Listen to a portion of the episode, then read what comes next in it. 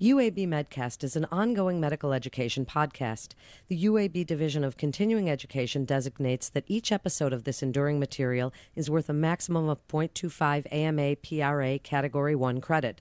To collect credit, please visit uabmedicine.org/medcast and complete the episode's post-test. Welcome to UAB Medcast, a continuing education podcast for medical professionals bringing knowledge to your world. Here's Melanie Cole. Welcome to UAB Medcast. I'm Melanie Cole, and today we're discussing testicular cancer. Joining me is Dr. Chaz Peyton. He's a urologic oncologist and assistant professor at UAB Medicine. Dr. Peyton, it's a pleasure to have you join us today. So tell us a little bit about the incidence and demographics of testicular cancer and what have you been seeing in the trends? Well, thanks so much for the invitation to discuss this today testicular cancer fits into a broader category of what we call germ cell tumors, of which 90% of germ cell tumors arise from the testicle. The remaining 10% arise from the mediastinum or the retroperitoneum. And most testicular tumors are derived from what we call intratubular germ cell neoplasia of fetal gonadocytes that don't undergo normal differentiation. Testicular cancers are sporadic and relatively rare, and they account for about less than 1% of all tumors in men. However, it's definitely the most common solid tumor diagnosis in men ages 20 to 34. Thus, it's a critical tumor to kind of know about in men this age who usually don't have other ailments. In 2020, there was an estimated about 9,600 cases of testicular cancer, of which 440 men died from their disease. The overall survival of testicular cancer ranges from about 95 to 97 percent, so it's a very curable disease, which is why it's important for men to know about it. However, this is in, remarkably improved from the 1970s, where a five-year overall survival was approximately 80 to 83 percent. A lot of this improvement has to do with the development and use of cisplatin-based chemotherapy. So interesting, really, the advances that we've noticed in the last, as you say, 20 years. Tell us about risk factors, since this is relatively uncommon. Tell us a little bit about who might be at risk, and then also what are the presenting symptoms? What would a man notice, and would he be the first one to notice something going on, or might it be a provider, or how does this work?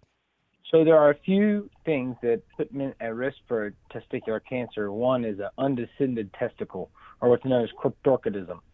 That has about fourfold increase in the relative risk of developing testicular cancer over a lifetime. Additionally, men that have a delayed orchiopexy when the testis is brought back down into the scrotum, that's also a, a risk factor. There's also epidemiologic associations between low birth weight, gestational age, and twinning are actually are also risk factors, but not nearly significant as undescended testicle. But one of the most important risk factors you have to know is that a man who has had a prior germ cell tumor in one testicle or elsewhere in their body is at risk of having another germ cell tumor much more than the standard population with no history of testicular or germ cell tumor. In terms of family history, uh, risk between brothers that have had testicular cancer is about 8 to 10 times higher than the general population, and the risk between a father to son is about four to six fold increase compared to the general population. In terms of symptoms, the classic symptom is a painless testicular mass. Occasionally, we'll see reactive hydrocele as part of this, but painful masses are more likely to be infection or trauma. So, painless, palpable testicular mass is always a testicular cancer until you prove it's not. With advanced disease and metastatic disease, you can see signs of increased abdominal girth, belly or back pain, early satiation, obstructive uropathy, weight loss, anorexia, fatigue, palpable abdominal masses, supraclavicular lymphadenopathy, shortness of breath, and in rare cases, you can have hemoptysis with multiple lung metastases, and then neurologic symptoms in patients with brain metastases. So interesting. So then, doctor, tell us a little bit. If this mass is found on an exam, what's the next step? What are the recommended imaging modalities and some valuable prognostic tools that can aid you in your diagnosis? Sure. The minute someone notices a painless testicular mass, or in general a testicular mass at all, a scrotal ultrasound is the starting point. A scrotal ultrasound is 92 to 98% sensitive and about 95% specific. If you confirm a solid mass in the testicle, immediate referral to a urologist is what you need to do. never order a biopsy of the testicle. We don't biopsy the testicle through the scrotum ever. The additional workup that's needed when a testicular mass is found is serum tumor markers, and the blood serum tumor markers you obtain is a is a beta HCG, an alpha fetoprotein level, and a lactate dehydrogenase level. You order these before you perform the orchiectomy. Additionally, it's often recommended to go ahead and stage the patient with a CT with contrast of the abdomen and pelvis prior to the orchiectomy and a chest x-ray. However, if your serum tumor markers are elevated, I'd recommend getting a, a CT scan of the chest. Well, then, doctor, explain testicular cancer staging after orchiectomy. What are the components and why is this so important? Right. So, the critical in testicular cancer is staging. And the primary way you stage them is r- removal of the testicle. So, anyone with a solid testicular mass, you have to remove it. A urologist does it through an inguinal incision and then you can completely stage the patient once you have the testicle in your hand and we can look at it under the, the microscope and we can get the imaging that I just mentioned. Of note, in terms of diagnosis and workup, often in the community people order PET scans, which are really not indicated. CT PET scans are only useful in very specific situations that we could talk about some other time. But to stage somebody accurately, you perform the radical orchiectomy through an inguinal incision, not through a scrotal incision. You don't biopsy the scrotum and you don't perform an orchiectomy through the scrotum because it can disrupt lymphatic channels and spread the tumor potentially to other places where it usually doesn't go. In terms of staging, we have clinical staging according to the AJCC TNM staging system that's done after orchiectomy. The T is the primary tumor, which goes from 1 to 4, and 4 invades the scrotal skin. The N is the nodal stage, and that's based on the retroperitoneal nodes, which are the classic site for the that is considered the regional lymph nodes for the testicle, and that's based on size and number. And then the M status is based on distant metastases, either pulmonary and non-regional versus non-pulmonary and non-regional. Lastly, in testis cancer, unlike other cancers, we have an S stage, and the S stage is a serum tumor marker level. After you remove the testicle, you wait a certain amount of time and you repeat the tumor markers, and then you have an overall clinical stage picture once the tumor markers have come down. They usually have a half life of about five to seven days, depending on which one. There's one additional staging component that begins right before initiation of chemotherapy if this is advanced disease, and then we qualify patients into good, intermediate, and poor risk for more advanced disease. If surgery is indicated, meaning removing the lymph nodes in the abdomen or removing other sites of disease, you have a final pathologic staging which can provide the most information after you remove the testicle. They've gotten chemotherapy or not gotten chemotherapy in some situations, and then you perform what's called a primary or post chemotherapy retroperitoneal lymph node dissection.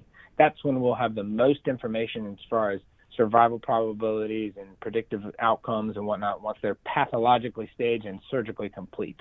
But not all patients make it to that stage for various reasons. Either they get cured or other things. So. Well, then speak a little bit to other providers about the emotional aspect of this type of cancer and how it affects men emotionally and what kind of help there is for that.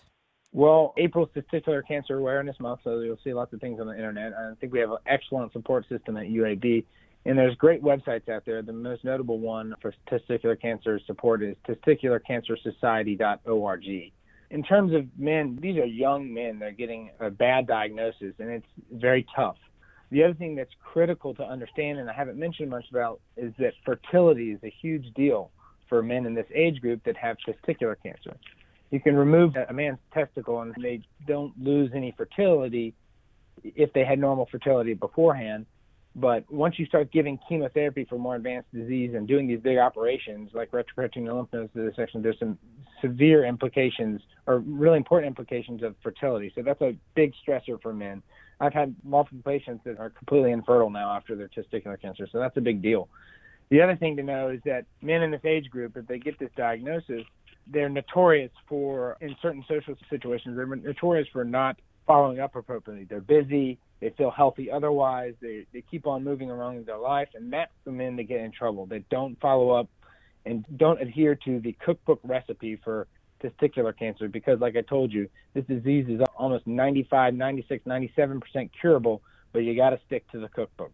So it's really important. And what I mean by cookbooks is like the designated guidelines that are important to stick by when you're managing this disease. You won't achieve that cure rate if you don't do what the guidelines say, basically. So it's really important to provide some emotional support and family support and really characterize the patient in terms of how they're going to respond to the treatment you're telling them. And sometimes that actually influences us when what we're going to do. If I don't think a patient's going to show back up ever again after I see them, I may treat them a little differently to give them a slight advantage in their follow up versus someone I know is reliable. So there's a lot of nuanced medicine and social support that's in part involved with these men because they're so young when they get this diagnosis, usually. There certainly is, and what great points that you've made for other providers as we wrap up. Dr. Peyton, tell us any new exciting game changers in the detection or treatment of testicular cancer. Looking forward to the next 10 years, what do you see or hope is going to happen in your field? Right. Well, the most exciting thing in testicular cancer right now is a new serum tumor marker called microRNA. And there's a bunch of trials going on right now, and this is going to be way more sensitive and specific serum tumor marker to tell us and guide us how to move through the treatment patterns. For example, in a lot of situations, once men have gotten chemotherapy for big masses in their abdomen from testicular cancer, we will remove those masses, but up to 40% of the time we'll remove those masses, but they're fibrosis. There's no tumor left. So we will have done an operation. It's a big operation and not really taken out any residual tumor because the chemotherapy basically cured it. But we don't know that right now.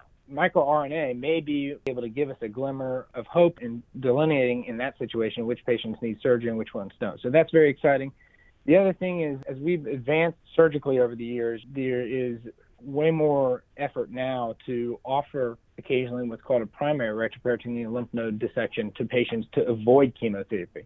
I haven't gotten into it, but chemotherapy has a lot of side effects, as does surgery. But the side effects for chemotherapy in somebody who's 20 is long term and they accumulate later in life. So being able to offer upfront surgery as an option to avoid chemotherapy is becoming more and more of an option for patients. But nonetheless, chemotherapy is an absolute here to stay forever for testis cancer because it's one of the only few solid malignancies where cisplatin based chemotherapy can actually cure men. And lastly, just a quick mention of robotics. On the side of surgery, there's debate in the literature, but now we're minimizing surgery as much as we can. Retroperitoneal lymph node dissection, people are very weary of doing it because it's a complex operation. It will always be complex, but it requires a big incision and a long hospital stay. But now with the advent of robotics, we're really getting some great ways to do this laparoscopic or robotically through small incisions and send men home quickly and provide them that surgery option without maybe as many issues or prolonged hospital stay as they had in the past with a big, big incision that's required for a retroperitoneal lymph node dissection. So those are three of the things I think that are up and coming, and definitely the most exciting will be this microRNA thing that pans out over the next five to ten years. What an exciting and interesting time to be in your field, Dr. Peyton.